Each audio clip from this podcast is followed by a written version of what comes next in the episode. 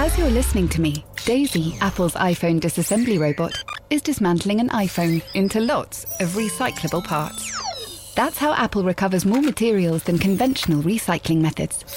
Thanks, Daisy. There's more to iPhone. Mom deserves the best, and there's no better place to shop for Mother's Day than Whole Foods Market. They're your destination for unbeatable savings. From premium gifts to show-stopping flowers and irresistible desserts, start by saving thirty-three percent with Prime on all body care and candles. Then get a fifteen-stem bunch of tulips for just nine ninety-nine each with Prime. Round out Mom's menu with festive rosé, irresistible berry chantilly cake, and more special treats. Come celebrate Mother's Day at Whole Foods Market.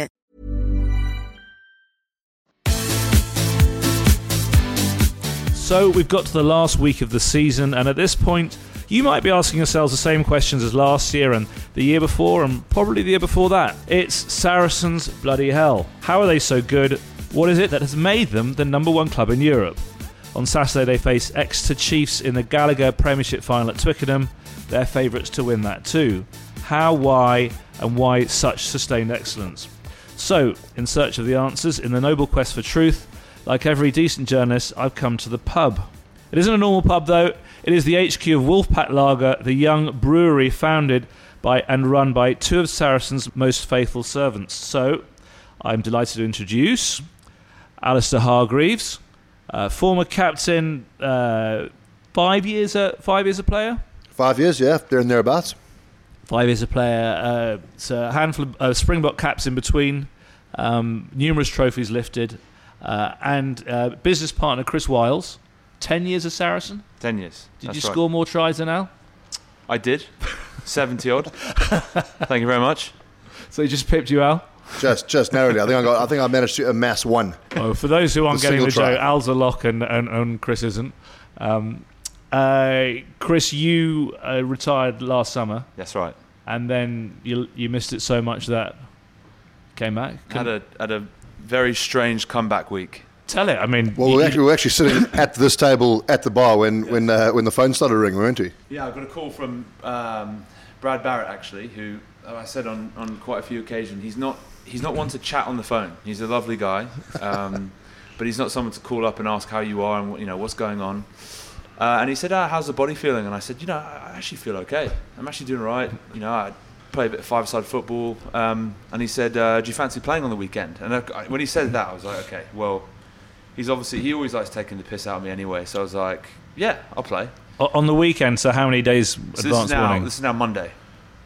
This is now Monday, and, you know, I'm the kind of guy that's never going to say no to, to any kind of game, thinking like he was just taking the piss, as I say, um, and puts the phone down. Next thing I know, I've got Phil Morrow calling me, who's our sort of, I don't know, what would you call him, our sport, sports performance director, saying, Chris, I, I, I hear you've been playing some five-a-side football. I hear, I hear you're fit. I'm like, what? What is going on here? So I was like, yeah, I mean, I feel good. And then he puts the phone down. Smalley calls me. And he goes... Accent, please. It's, it's Smalley is Mark McCall, Mark the McCall, uh, director like, of rugby. Yeah, he's like, Chris, I heard you want to play a game on the weekend. Oh, not bad. He does not sound like it. That, that is shocking. I've done. I've done this shocking. accent every time. It's getting, it's getting it worse. It's getting worse. Anyway, one thing led to another, and I find myself at the Sarries training ground on a on a Wednesday, trying to get through, you know, our, like our tough fitness day or training day, and even even on the Wednesday. So I train Tuesday, train Wednesday. Even on the Wednesday, I'm expecting to turn up to the training ground with all the boys laughing their heads off, thinking that I was actually going to play a game of rugby on the Saturday. And then the week just rolls on, and next thing I know, I'm on the pitch playing against Sale Sharks. First thing I do is run into um, run straight into Solomona. Look, as a winger, I wasn't exactly I didn't have the most finesse as a rugby player. My game was based mainly on running straight at people and hoping for the best. So I did that against him, and he held me up like a little teenage boy. Um, turned over the ball, and I thought this is just going from bad to worse. But in the end, lasted seventy, seventy odd minutes, set up a try. seventy minutes? Yeah. Off a few five-a-side games? Yeah, yeah. Well, I, th- I don't think you've highlighted the fact that you had not only been retired for six months, but you've been running a brewery. Yeah. So it's been it's from, from on the piss to on the pitch in, uh, in about four days flat. So yeah, it was, it was a hell of an effort. Yeah, it was, but, it you, was, but you've resisted another comeback since, or, or actually the, the call hasn't come in? Uh, the call hasn't come in. Okay. Well, the second part of that story is... I was actually due to play the next week and against Leicester, and Smalley pulled me aside at the end of the game and said, "Chris, you know, when do we have to let you know if you're if you're available?" And I said, "Ah, oh, you know, don't worry about it. You know, not not a big deal. Just let me know." Um, thinking full well that he's going to call me up, and he, he called me up to tell me that Lazalski had come back from England and would play the game. And I literally felt like I got dropped all over again. It was horrendous. And then Lazalski went on to win man of the match on the wing. So. Did you get paid for that? Because at Wolfpack we didn't see a cent. I got paid maybe okay, a little bit. Okay, well, yeah, you owe us. So you you're, you've got a part in this uh, in this final on Saturday. Yeah, I'm, you, I'm invested. You, you played a role. Okay, we we are also joined, but I, I would just love to hear about when your comeback plans are. But that's not, that's probably not a very funny conversation to have. Uh, slightly insensitive, but um, uh, that was um, Will Fraser, who uh, you retired summer twenty seventeen, two years ago now, and uh, you were part of the. part of the golden generation, can we call them that? Well, you can't. I was yogied up in England, but that group. Okay, well said, well said. Um, you, the other guys aren't interrupting and, and no, putting you right. They're, they, they're just nodding their heads. You're right. It's the uh, first honest thing you've said. So, Will, you, you, came, you came up through the um, through the academy with the Jamie George, Owen Farrell, Jackson Ray group, who are at the forefront of it now. And um, unfortunately, injury scuppered uh, uh, much of your career. Uh, keen listeners can go back and listen to a full podcast on that from about eighteen months ago uh, on on the ruck. Um, uh, but uh, you're you're still part of the system as well, as in you you still work for Saracens. Explain. Yeah, so uh, I run a business for the club called The Saracens Way, where we essentially look at our journey as a club from being, quite frankly, pretty rubbish to now being pretty good, and how everything that's kind of created that journey is transferable into any other organisation in any walk of life, because it all focuses around the culture, the people and the values. So, um, so we have workshops with clients, anyone that's prepared to listen and, and learn something new. So yes, yeah, so I run that, which is which has been pretty fun, pretty interesting, very different to chucking the ball around for a living, but it's, uh, no, it's nice to be, still be involved with the club and, and still see the boys as, as much as I do. We'll talk about it in a, in a minute, but um, the, the the culture thing that, that, you, that you mentioned and how Saracens do stuff is something that people from outside the club roll their eyes at, one because it's frustrating because it beats them or, or, or it's so successful, but two that they, it, it fit it, is it hot air or is it not hot air? You're actually out there making uh, selling it as, as a business, as a concept beyond a rugby team. Yeah, I think that the thing is we've all been very very fortunate to be to be a part of it for a decent amount of time, and I think it's one of those, what's lovely about it is that it's not until you're really a part of it that you really fully understand what goes into it, if that yeah. makes sense.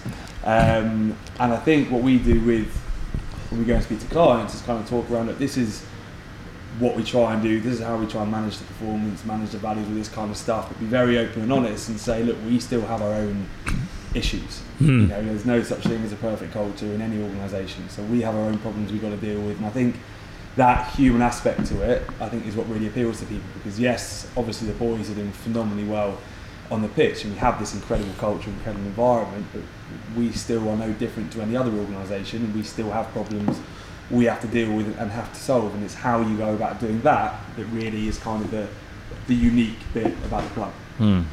Let's say we're in the Wolfpack bar, North London, N W six, um, so kind of, we we got to we got to big up the brand a little bit, haven't we? I mean, we need to talk about the lager, uh, um, well, as much as we can from your point of view.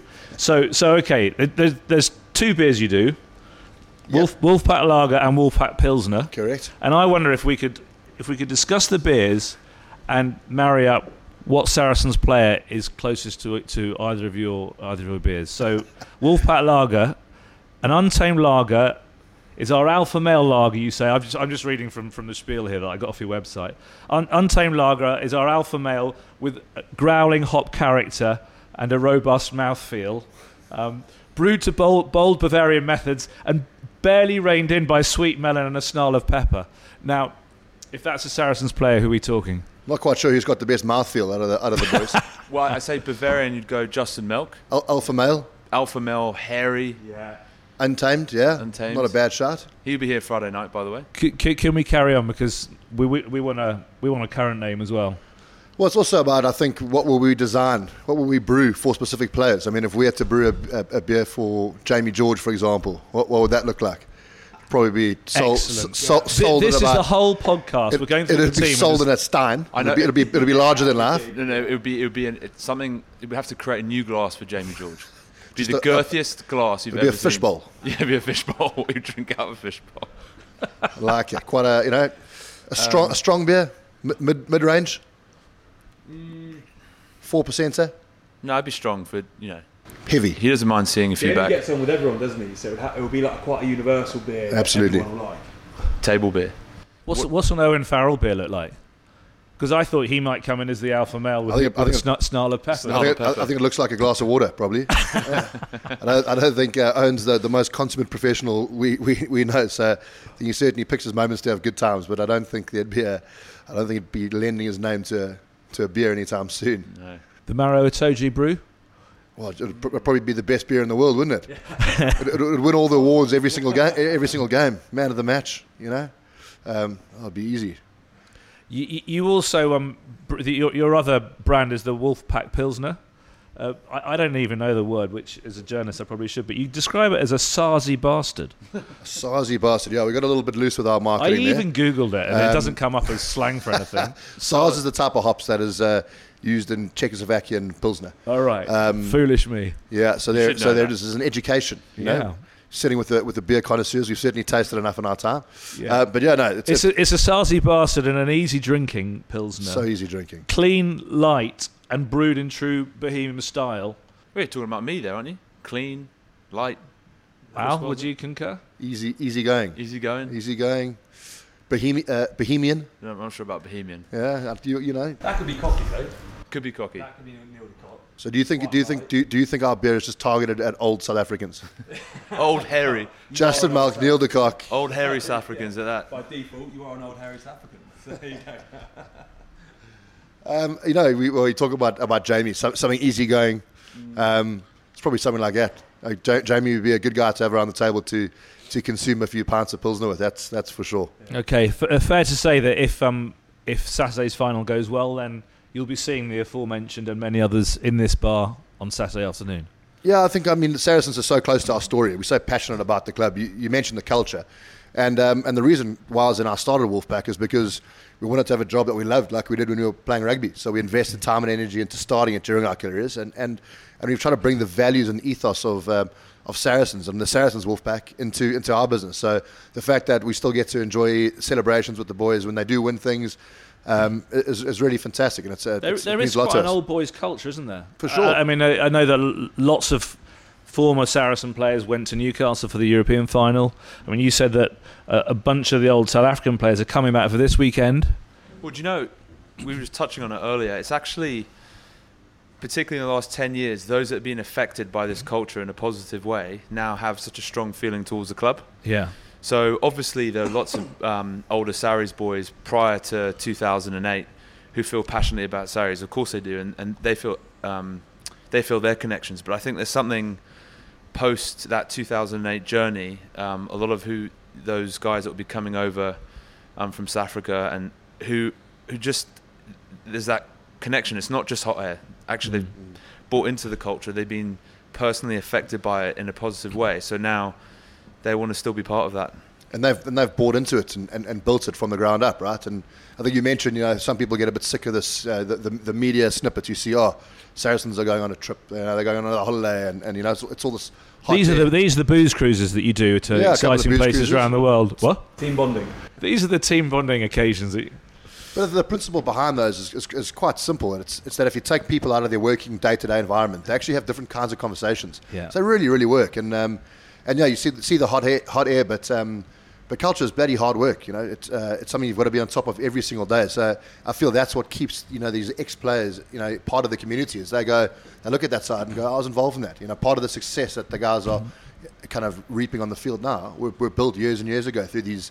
Amazing mm. characters that we've had as part of the club. Okay, so so seriously, if I, I like to imagine that m- most other Premiership players will be tuning into the ruck this week to, to, to get their catch up on what's going on in, no, in the no world of rugby. No, they won't. Not when they see the Saracens, uh, exactly. the Saracens edition so, on their headline. It's a rough crowd today. No, they'll, they'll be in Greece or something, won't they? Um, yeah, no, they'll, they'll be uh, they'll be on the beach. Yeah. Um, but if they were listening. Thanks for disabusing me of that. If they were listening, they, they they would be rolling their eyes and, and going, yeah, but but but we love our club too, where we think our club's great as well. And and, and what's your answer to that? Because why why how is it different, Saracens, to other players, to other clubs? You do you do go on you do go on these infamous trips where you get pissed together and have a great time, as you just mentioned, and uh, and that's great. But it's it's it's more than that, clearly. I, I think the thing with with those. And it's hard for me to really comment on other clubs because I was fortunate to have my entire career and still now at Saracens. But I think the trips, the trips are amazing and they have huge benefit to us as a group of people. But they're almost kind of the, the cherry on the cake, if you like. Yeah. There's so much that goes in on a day-to-day basis, working around, getting to know each other better, building levels of trust, living and breathing the club values, caring for each other, then putting all that onto the training pitch, into the gym, into a match. Actually, those I say those trips are the cherry on the cake. They really just bring the whole bit together, if you like. If you just went on those trips without any of the groundwork before, then you would not get the benefit from them that we are fortunate to get. And this is when I said at the very start, the culture is such that until you've really been a part of it, you never really appreciate how much mm. goes into it. And even if we sit here and try and describe it to you, it doesn't do any, do it justice. And a lot of players that join the club, you know, there's been a couple that joined in, in recent years who have turned around and actually gone, I heard about what you guys have done, but actually being part of it, it's so much more than anyone outside appreciates. And I think that's the brilliant thing about it, from our point of view, that it's... Can you separate out... to, to answer the, the question I, so I introduced at the, at the beginning, it, why Saracens so good, can you separate out what you've just been talking about, Will, the, the environment and the and that caring and getting to know each other from the fact that the coaching's clearly excellent, because you do get a lot of great players, but but I can't think of many who haven't got better since they've been there. Uh, to the fact that the recruitment's cr- clearly good, or, or I mean, what, what's your answer to to why they are good, or is it just the whole melting pot of all that stuff? One thing I was just going to add, and I'll, I'll go on to answer that question in a second. What Will touched on earlier is that we don't always get it right either, mm. and it's just the fact that I think every coach, every Um, person who's involved in management and the players always considering how they can improve. So it's continually trying to assess what they're doing and then seeing where the improvements can come, both in the culture, the players, the recruitment, everything. And I think I've only been at one other club really properly, Northampton, in, in the year that got relegated. So I can't also, I'm fortunate enough to be to be at Saracens for a long period of time. But I wonder at those clubs how much they honestly do look into these things and don't just pay it lip service. Can you can you can I can you three possibly give like one example of something like that, or a a, a change, or something that you did, or? I, I think one of the biggest examples you can give is going to the point of, can you separate the coaching, the recruitment, the environment? Is that actually the whole point is that they're all one and the same?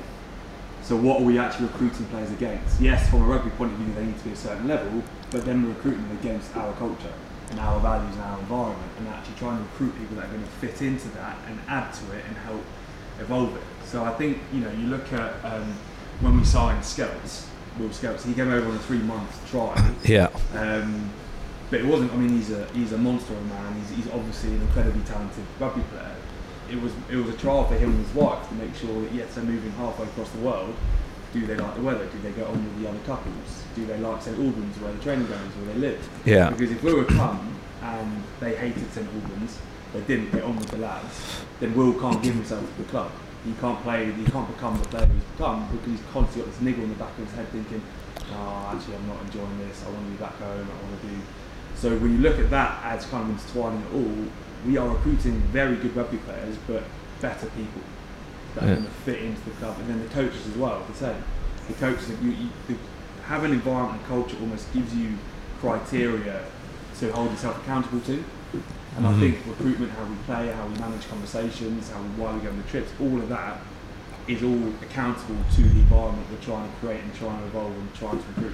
After the um, uh, European Champions Cup uh, triumph in Newcastle, the conversation in the in the media turned a bit to, to how good are Saracens compared to the Saracens of two years or three years ago, whatever, and lots of media people, and we love these sort of conversations. Saracens now better than ever. Do you think that that's the case? Uh, yes, ab- absolutely. I mean, the guys do get better and better. But, but that, hang on a second, none, none of you three are playing for them anymore. Yeah, that, that's exactly why they're so, so, so good. Yeah. Um, well, I mean, even on the weekend, so there was a moment for me when uh, when Maro made that, that line break, and he, he threw the most ridiculous dummy I'd ever seen in my life, and then got the offload away to, to put Ben in, into the corner. And I just thought to myself, two years ago, he's running straight into that fullback. He's going to hurt him. But you'd have but, done that, Al. Of course, I would have stepped him. But um, that's that's just me. That'd have been your second try. That'd have been my second try. I would have doubled my tally in one foul swing. Um, but I think the, these players you mentioned, uh, mentioned Will's generation, they, they've grown. They started as, as kind of young kids in the academy, and now these guys are top, top international players, and they are driving the behaviours, the culture, the standards in their club, and they get better and better because they, they're so invested in the in the environments. And it's got to a point now, you mentioned coaches. Our, our coaches are excellent. I look at all the... all the players that have benefited from this, this great coaching environment that we have.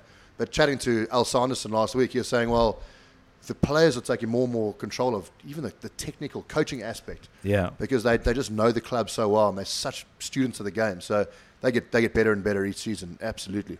And, and that, that leads to the, to the next question, that we, which Myla also asks, is w- when's it going to stop, or how would it stop? What what what would what would st- What would stop this club's incredible progress? Because Saracens have been winning for six years now. Well, I personally think that um, if if the if the environment and the culture doesn't evolve, that's when we'll get ourselves into trouble. You if know, it it's, plateaus. It's easy to say, well, we've got the winning formula, just do things the same way for the next ten years and everything will be okay. But culture has to evolve as well, depending on the, the, the players, about how they change, how they, how they develop as people, um, what their expectations of the club, of the coaches, of the people around them are. So I think, again, you have to have a very close eye on these little things that happen every single day, and notice that, or acknowledge the fact that, although we talk about this culture time and time again, it has to evolve to be relevant and, and continue evolving for the club to be at its best. Okay, try, try, can you try and answer that another way? So I, I wrote that question, so what what could stop them? And then, I, and then in question marks, I've got uh, Owen Farrell having a, a career-ending injury, uh, slash Mark McCall going to coach England or Ireland. So if you took one of those two away, do you think that the... I think this is the whole reason, because if you look at Saracens of old, kind of the, what we call the pre-revolution stuff. The dark days. The dark days, yeah. Um, the thing with that was, that was the exact problem, was that we, having, we had, I think we had eleven directors of rugby in the space of ten years, we were buying in these huge name players, but no one's really adding to what we're doing because there was no identity, no culture. So the, the whole kind of birth of the culture was to make it sustainable. Yeah. So it doesn't matter who comes, who goes, who goes, the environment lives on, that sustainable aspect. So obviously we lose Owen, and we, that's going to be a huge, huge blow. We lose Mark, that's going to be a huge, huge blow.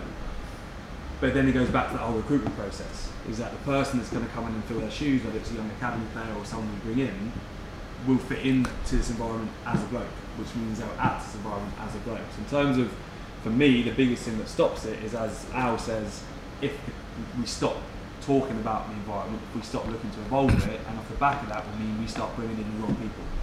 Yeah, and yeah. That will slowly erode what we've got. So I think it is, for me, almost exclusively about the people within it.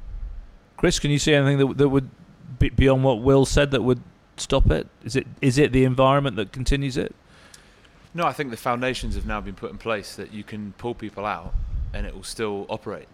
I mean, obviously losing Smalley would be would be massive in one sense, but then you've had the consistency of all the coaches underneath him that ha- that understand the message and the club so intimately that I think it would continue in the same vein as long as they're still pushing themselves and trying to evolve, as we've just mentioned a couple of times. I don't, you, you go back to the Exeter game, so as a second last game of the season, penultimate mm-hmm. game, and you look at the younger players coming through who represented Saracens on that day, and you, you look, look at that and think, well, looks like we've got a lot of good players yet to come still. And that and that's the hard work of the academy. That's the hard work of of now the shift in mindset of, of making sure that, not shift in mindset, but understanding there was this golden era. That's fantastic. Um, well, now who's the next era, and how are we going to bring those players through? And I know every club will look at that in the same way, but now that the foundation's in place, I think Sarries are able to bring in the correct people, the correct young players who they think mm. can then uh, grow in this environment. So you, it's just, you know, you're putting all these pieces together. I think the, the, the answer to your question is I think with with making the right decisions, Sarries will continue to be a big club, and why not? Let, how big have Leinster been for? I mean, when would you say Leinster started their so-called um, level of dominance? I don't, I don't. Where would you put a year to that? Well, I think they they built, and then they they seemed like successful sports teams. Uh, they're cyclical. That's that's the that's how we regard them. You know, even like Manchester United did two decades or something, but the cycle ran out. I mean, that you're in still in your first decade, I suppose. Mm. So uh, Leinster to me seemed to build, fluctuate, and dip a bit, and, and but they. So everyone else, that's considered a dip, but they still won one of the European Cups. Yeah. They're probably still in the playoffs with the Pro fourteen. They, so in reality, it's not really even a dip. If you think about it, that performance is still there. It's just maybe because of a couple of decisions in a particular game, they didn't quite make it over that final hurdle. So I think this is the point Miles is making, is actually, why should it ever end? Well, there, there's no reason why it should ever. Well, I, I, I think the, the challenge is, well, there's two challenges. One, for as as Al, you say, if you keep evolving, then it then it can perpetuate. The other challenge is to, is to the other eleven clubs, or mm. all the other clubs, is can they... I mean, if, if say, so Alex Sanderson, the head coach under Mark McCall, if, I don't know, let's, if a another club who was unhappy with life said, listen, we, we think that Saracens know what they're doing, and persuaded him with their checkbook to come, could he could he replicate a, well, Paul, could he replicate a, at another club what he's got at Saracens? I, I assume that that's what Gazzi's trying to do, Paul Gastard. At, exactly, at Quins, yeah. You know, and, and he'll definitely bring those lessons that he learnt at Sarries and try to find a culture that fits Quins and fits those players in that environment. And I, I like what Will always says when he talks about the Saracens way is, our way's not perfect, but it works for us. And we're not saying to everybody, oh, you should all go do this or emulate Saracens. But we've been on top of it now for such a long time that we know it works. And to answer your previous question, I, I kind of think the... the biggest challenge will be what happens when we do lose. You know, are we still able to fly the flag of treating people the best, you know, being best mates, communicating well, being positive every single day? Because there will come a point where Saracens will lose five games, six games, seven games. Well, that ha- happened halfway through last season, didn't last it? Year. And this was the exact conversation they had. Yeah. They were saying there, there were there were rugby issues that obviously needed fixing. The fundamental reason we went on to this meeting was after the Clermont hammering at home. Yeah. The sixth game we lost in a row. What they spoke about was actually culturally we'd started to drift away from what's got us here in the first place, in terms of making memories, spending time with each other outside of training, all this kind of stuff. So actually what they said going forward was we need to start getting back to that. Yes, there are rugby things we need to fix and we'll look after them, and we'll, we'll, but we have to start getting back to culturally who we are and what we're about. So, you know, the, the following game then we played Clermont away, uh, uh, a stadium where even with the, and we had a few injuries that week, with the best team we had on a, a vain, rich run of form, we've never come within, what, ten points of them? And we only lost by three, and we yeah. had to lose one. But, but, but, but your point is, that when, when you were asking how do we mend it, you didn't say, well, our defence needs to change, or we need a different shape and attack, or or the, our line-out drill's got to got to be different. You said it, we've got to we've got to we've got to look at the environment. We've been on, on, on this run, and it's and, and the point you make in terms of when, like Al says, and it is a big challenge when you start losing. Naturally, conversations are slightly different when you're winning, and your finger might get pointed a bit more, and all this kind of stuff. So it's actually how strong can you live this environment now? So we're losing. Actually, the, how we talk to each other, how we treat each other, shouldn't change. But what we're talking about, we need to, we can't get too focused on the performance just because we're winning every single week now. Yeah. The, the, the focus has to be on both the performance and the culture. We can't get too carried away with one, because if we do that, we neglect the other. Sure, sure. So I was, I, so I was played through that. Those, I don't know how many games we lost.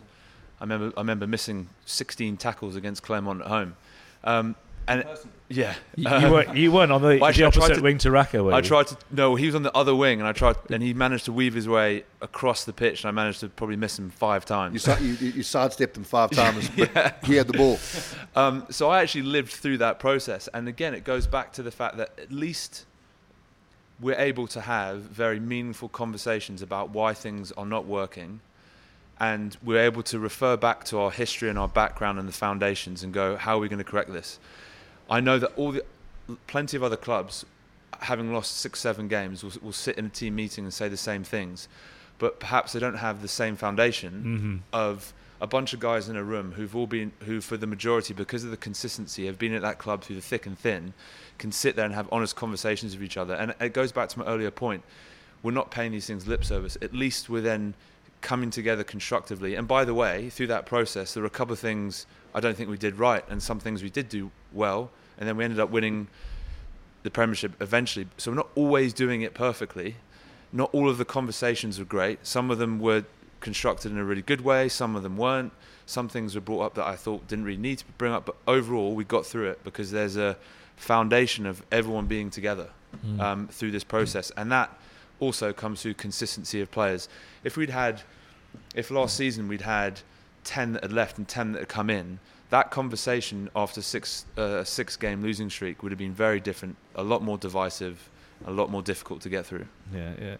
Can, can I ask you to sort of uh, paint a picture of, of what it would be like for to, to be in, in in this gang that you've all been in? If if you're say Jack Singleton, who's arriving next season. Um, actually, well, he's, he'd been in before anyway. So, but if you're a new player coming in next season, you you arrive for pre-season, you, you, you start playing games. Wh- who are the personalities around you that will first kind of uh, draw your attention, who you want to impress, who you might feel a little bit intimidated by? I mean, from the outside, we think, oh, Owen Farrell's probably scary as shit, and you don't want to you don't want to do anything wrong in front of Mark McCall, and well, that's just easy to say from the outside. So from the inside, what is it like inside there, and and, and, and how does that sort of uh, that that tapestry of, of different characters sort of weave? Uh, it's an interesting question. I think everyone plays their role, and, and guys like um, like Owen will will drive standards continuously, and he will he will ride guys if he feels that they aren't up to a level they need to be in terms of their their detail or the work they're doing off the field or their efforts. But I think there's an understanding of, you know, how to communicate to, to, to all people, to new people, to old people, how to treat each other really well. So I'd hope that a new guy coming to the club would be embraced. I'm sure he would be embraced by everybody, and he'd have twenty-five conversations on that first day with different people that are all along the same lines, you know, that, that, that try to educate and teach him the history and, and, and just kind of teach a guy like Jack how important it is to be part of the Saracens environment and to live up to the, the ethos that we've created. I think the, the big thing is, and it's been across the board for the last decade, is that we want people to be a part of our club. Yeah. If you join the club, you're joining for a reason. We want you to excel with us. So whatever happens, whatever conversations are happening with whoever, the only reason they're happening is because that person wants to make the person that's talking to better, whatever, whatever that conversation is. So you said about Owen. Owen's biggest thing is he has he does drive the standards massively, but that's because he wants people to get better. So all he wants to do is help people be better rugby players. All he wants to do. Well, that, that's because he wants to win himself, isn't it? Everyone that wants to win. Yeah. So, but no one's no one's any different. Everyone's the same. Yeah. We want to win, and we win by having better players around us. I, I think for me, what what what what is a huge learning curve for me was arriving from South Africa, and spending my first couple of months at the club, and and. F- realizing that the coaches really wanted to understand me, what made me tick, how to treat me differently to everybody else. You know, there wasn't this one-size-fits-all mentality. It was, okay, this is how we treat Chris, this is how we treat Will, this guy needs a bit of love, this guy needs a kick up the pants sometimes. You know, um, Wiles likes to have three beers on a Wednesday, you know, whatever. Maro might want to have be on a, on a on a treadmill on Wednesday night. That's fine. Every It's it's it's kind of inclusive. Yeah. But there's an effort to understand what makes every single person tick. Wh- which players in there would surprise you with their personality then? Who, who's who's going to make you laugh in the in the in the dressing room? And they're, they're, I mean, there are a lot of characters, aren't there? From like even from that like the George the George Cruisers, you know, a guy that's probably um, his media persona is probably quite stoic and quite quite quite quiet. But it's it's like any any group of people. There's, there's some amazing conversations and banter and, and fun that happens behind the scenes. Um, You've got, you know, you've got guys like uh, Alex Good, we saw last week, uh, made a bit of a splash in the media. These these are just like just good good people with great personalities, and away from the rugby field, they're they're all very, very different but very fun bunch of guys.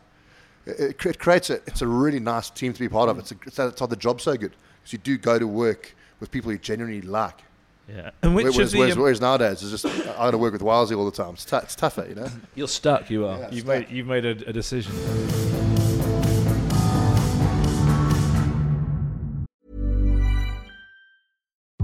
VoiceOver describes what's happening on your iPhone screen. VoiceOver on, settings.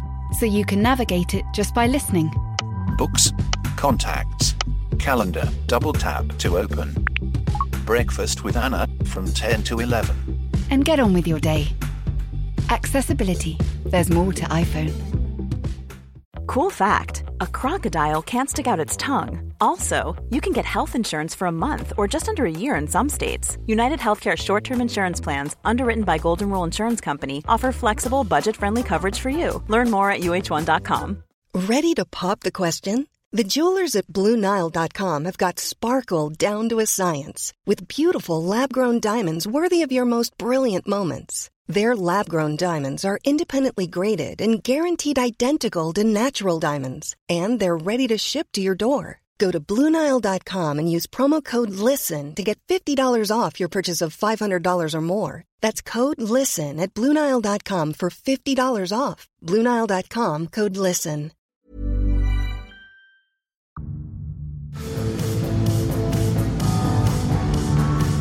Which of the uh, of the of the of the next generation? So we saw on in the semi-final Nick Tompkins in his hundredth game. So it's not like he's new, but that was kind of his his big standout g- game for, from the public point of view. Anyway, who who would you say we should be looking out for? Is is Max Malins going to be as good as Owen Farrell? Joel Kapoku is the other one who's ha, has has a big reputation coming through. Um, I, I, it's hard to say. As Wilder said earlier, we're, we're very fortunate that we've.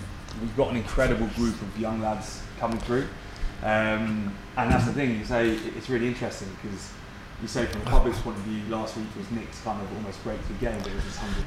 Yeah. Match. And you've been seeing him play for years. He's been phenomenal for us. Yeah. For one hundred games. Yeah. Um, just just on that, I think that probably goes uh, goes away to answer the question about what happens if you know somebody leaves. Well, well, Brad's been arguably the best player of the decade for Saracens. He's he's phenomenal.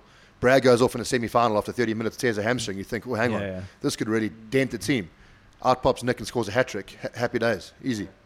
But it is, and, and, and it's so true. And I think in terms of picking any one player out, genuinely it's really difficult to do that. I mean, there's a handful of lads there that will go on to form the absolute core of Saracens in five years' time, ten years' time. Um, ben, Ben Spencer certainly had a, had a stellar season. He, I think he's got into the into the rec- reckoning, and his star is shining really bright at the moment as well. Nick Azigwe's going good gun. Well, again, you wouldn't put Ben in that. Ben and Nick are established no, first-team well, players. They're not. Well over yeah, yeah, yeah. It's, this is the, this is the thing, and and again, I suppose it goes to show. Also, what goes on behind the scenes that people don't necessarily appreciate with the club is actually we have these, you know, some we generally have some of the best players in the world. Yet you've got guys like Spenno, like Nick, who've played over one hundred games for the club, and in the press and in the public, people assume it's their twentieth. Yeah, yeah. So it's actually how much the squad gets used within a season, within a campaign, and then when you talk about people then getting injured and people having to step in, these guys have been in European semi-finals, they've been in finals, they've be- played the big games. So when you tie that all in with the environmental stuff, then actually, again, they fit in pretty comfortably.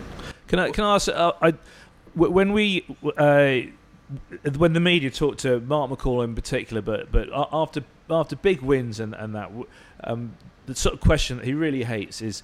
Is uh, it, the, when you talk about Saracens as a dynasty, you know you've got you've got a generation of victories ahead of you. You know you're you're you're set here for years, and and, and, and, and in the back of people's minds is is is this a, is this like a pause for delivery?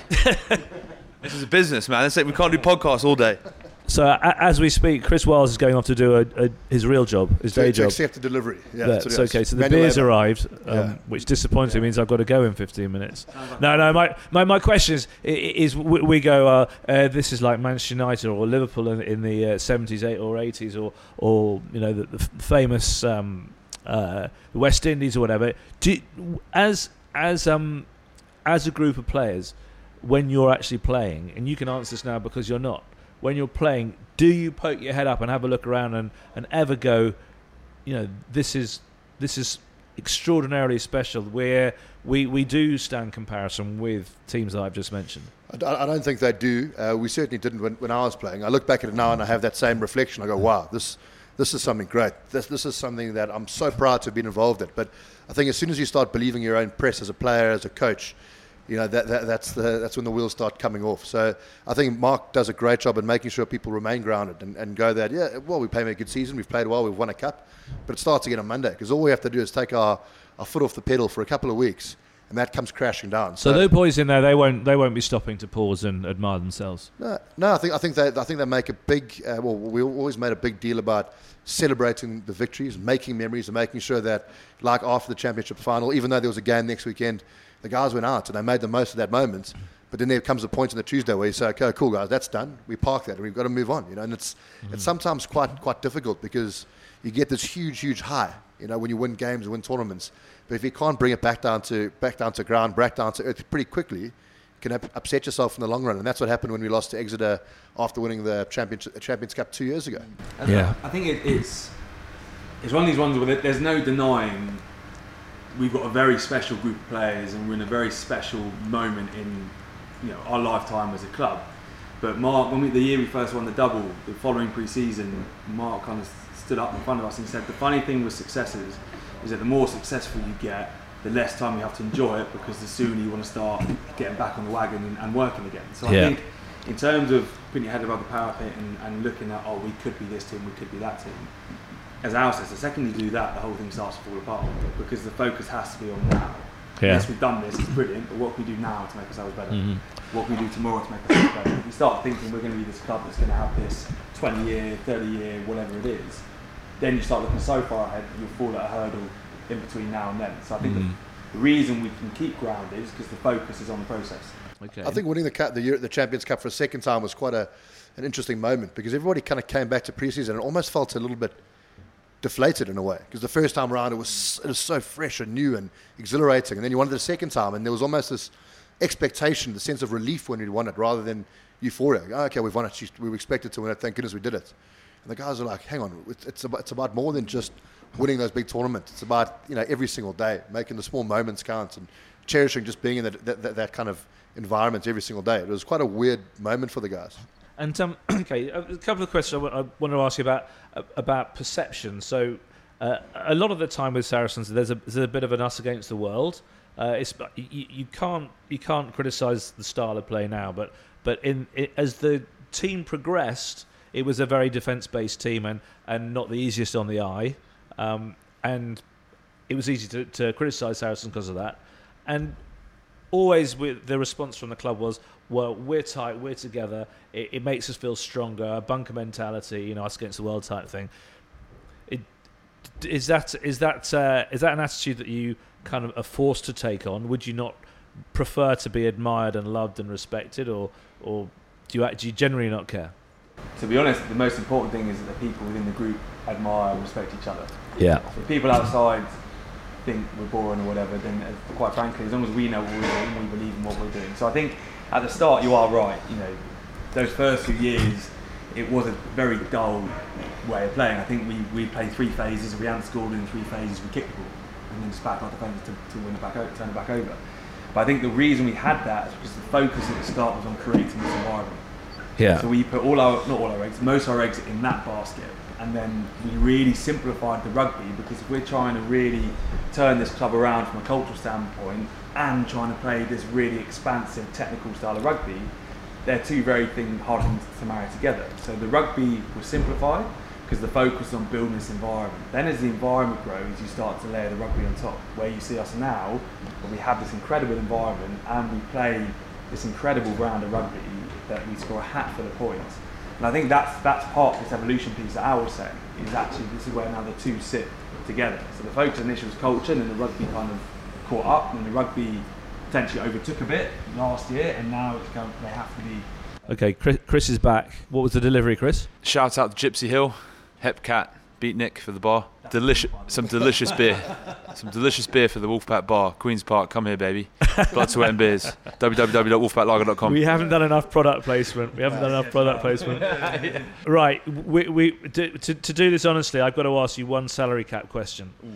When the salary cap thing comes up, uh, in the media or, or, or Premiership Rugby raise questions about whether Saracens are within it or not, what is it, that, what is it like when you're within the club? Because I uh, I imagine as players, if you're working hard and you're being successful and you're achieving, you would feel horrified if you were generally undermined with, by the knowledge that your club hadn't been playing by the rules without you knowing it. So How does the do the club talk to you and explain what's going on? Do you talk to each other? Do you do you go and and spit and speak to the management and say, listen, we need to know, or, or do you just trust and, and, and go on? I mean, how, how, you goes, have to live through that. It probably goes back to your, your last question, which is, how do you keep inside the bubble? You know, so what are the bits of information, and that's what the guys talk about on the squad, is what's in the bubble. You know, what yeah. are the things that matter, and what's just white noise? Yeah. There's always a lot of white noise around the salary cap. There's a lot of noise around um, you know, different things that Saracens do, the trips and all these kind of things. Yeah. What are the things to take seriously? You know, so I know that the, there would be complete transparency from the club side to the players, and they would have had some, you know, some some very good discussions uh, internally, led by the leaders of the side and the coaches, and it's a very transparent environment. Of course, we aren't priv- privy to the, the details of the investigation, et cetera, et cetera. And personally, as an ex-player, I think um, I think the club has been pretty pretty open and upfront about where they think they stand on the matter. As a player, you've got to get on with your job. You know what I mean? Yeah. You've got a contract in place. You've got an agreement with the club. Your job is to play rugby. Let the business guys sort out the business end of things. You know, so if it can distract the guys if they aren't if they aren't kind of focused, but if they stay in that bubble, they'll probably just say, guys, let's acknowledge this exists, and let's make a conscientious effort to stay away from it and focus on what we have to do, which is which is play rugby. But but will there be a moment? You said there's some transparency. Will there be a moment where it's discussed and the management address it? Of course. It? I mean, yeah. uh, th- this is a very close team, and. Uh, And yeah, you can re- read all the hyperbole all, all over every single, you know, website. Whenever Saracens is mentioned, there's always some dickhead in the comment section that says, oh, this and that, and who paid for this, and who cares, man? Like, Saracens have uh, going through the investigation. We'll all see the results of that. And internally, the guys all know where the club stands on, on matters like that. So I, I don't expect that would be affecting the guys too much. I don't know if you guys agree. Yeah, agreed. Okay, let's move on to the final Saturday. So is there rugby this weekend? There is a final on Saturday, yeah. Um, Uh, Saracens are favourites. Do you three all think they are deservedly favourites? Can you see it going the other way? I, I think Saracens are favourites, and I can't see them losing. I, I think and Exeter are a phenomenal team, have done unbelievably well, but I think with the way the season's gone, especially the last couple of months, yeah, I think I think it's Saracens' game to lose. Yeah, I, I couldn't agree more. Uh, Exeter, have, I think they've been fantastic, not only this season, last season as well, and, and, and just in the Premiership in general. They're so consistent. They seem to have their own culture, which is phenomenal. Um, but Saracens are, are just playing ridiculously good rugby. I mean, that how they took Gloucester apart after, you know, an early try, and then forty-four seven up after fifty minutes was it was ridiculous. So, and they relish these big opportunities. So I can't see them losing this. Yeah, and I echo what the other two guys said about Exeter. Like, huge amounts of respect for them and what they've done in their story and how they've created their culture. But something about the firepower of Saracens right now, when you when you think of the quality of players across the pitch, and when they're gelling like they are, it's just too strong. And they've been in those situations so many times now. Well, I was going to say Saracens. Finals, so. Saracens in May, uh, in the month of May, you yeah. you know you peak in May, you get to finals in May, and. and I can't think of a poor game you've played in a final. Being a winger, not having to do much in these, some of the finals that I've played in, and you watch some of the players, you literally are watching on the wing, the kind of players that are running around doing crazy things. Cheers, man. I, I, I can appreciate that Exeter definitely have those calib- calibre of players, but not in the same depth and not with the same experiences. Would you not be prepared to put a score on the final? No, but I, but, but I... But I, no, I think I know which direction it will go. Back the boys, man. We just back the boys. Back the boys. Okay. Well, so just, so just to wrap up, because we have got to the end of this, and thank all three of you, Owl and Chris, for coming. Uh, you're quite confident that you'll have the Saracens boys round here on Sunday afternoon to celebrate a victory. Someone needs to drink the beer, right? Yeah. yeah. They'll be here either way on Sunday. I'm not so I'm not so confident we'll be able to get them out there. That's that's the issue. Yeah. Okay, well, good luck with that. Thanks, boys, very much. Uh, this was the Ruck, a Ruck special on Saracens. Thank you for joining us. The final's on Saturday, and we'll be back soon.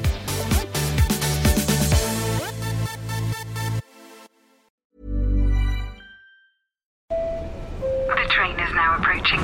Junction at platform. Passengers, airport, please stay on board. Next stop, Road Station. iOS helps you control which apps you share your exact location with. There's more to iPhone. Imagine the softest sheets you've ever felt. Now imagine them getting even softer over time. That's what you'll feel with Boll and Branch's organic cotton sheets. In a recent customer survey, ninety-six percent replied that Boll and Branch sheets get softer with every wash. Start getting your best night's sleep in these sheets that get softer and softer for years to come. Try their sheets with a thirty-night guarantee. Plus, get fifteen percent off your first order at boll and branch dot com. Code BUTTERY. Exclusions apply. See site for details.